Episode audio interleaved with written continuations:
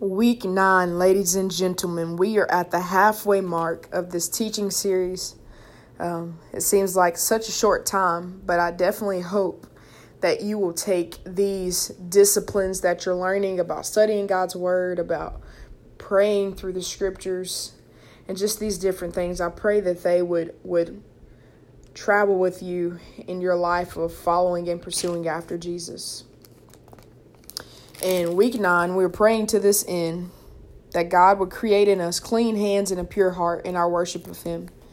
And today's scripture passage and passage for this week of prayer, Psalm 24, all 10 verses.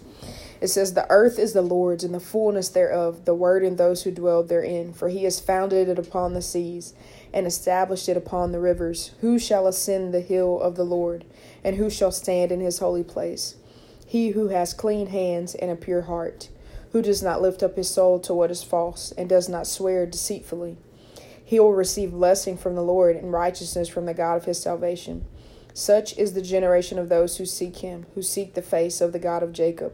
Lift up your heads, O gates, and be lifted up, O ancient doors, that the King of glory may come in. Who is this King of glory? The Lord strong and mighty, the Lord mighty in battle. Lift your heads, O gates, and lift them up, O ancient doors that the King of glory may come in. Who is this King of glory? The Lord of hosts. He is the King of glory. Jesus, my King, we do, we submit ourselves to you in worship. For you are strong and mighty, mighty in, mighty in battle. You are the King of glory, worthy to be praised. For the earth is yours, your net worth is the earth, and everything that inhabits it, from every bird to every beast that walks the land, to every creeping thing in the sea, and to all of mankind, all of creation is yours. And in wisdom you founded it and established it.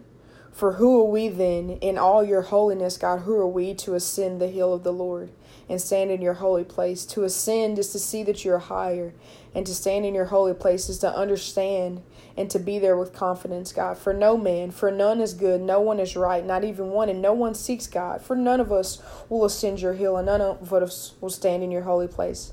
But I thank you for your Son, Jesus, for he has descended and he has come into the depths. He has come amongst sinners, dwelt amongst us and died the death that we deserve and lived the life we could not live, so that I can stand before you, God, and worship you with clean hands and a pure heart, to worship you without blemish, God, that I can lift my soul up to you, not looking for rescue in things that are false and idols of this world and things that that have eyes but don't see, ears that don't hear, and mouths but don't speak. God, dead things. I don't lift my soul to those things, but I lift my souls to you the one true and living God.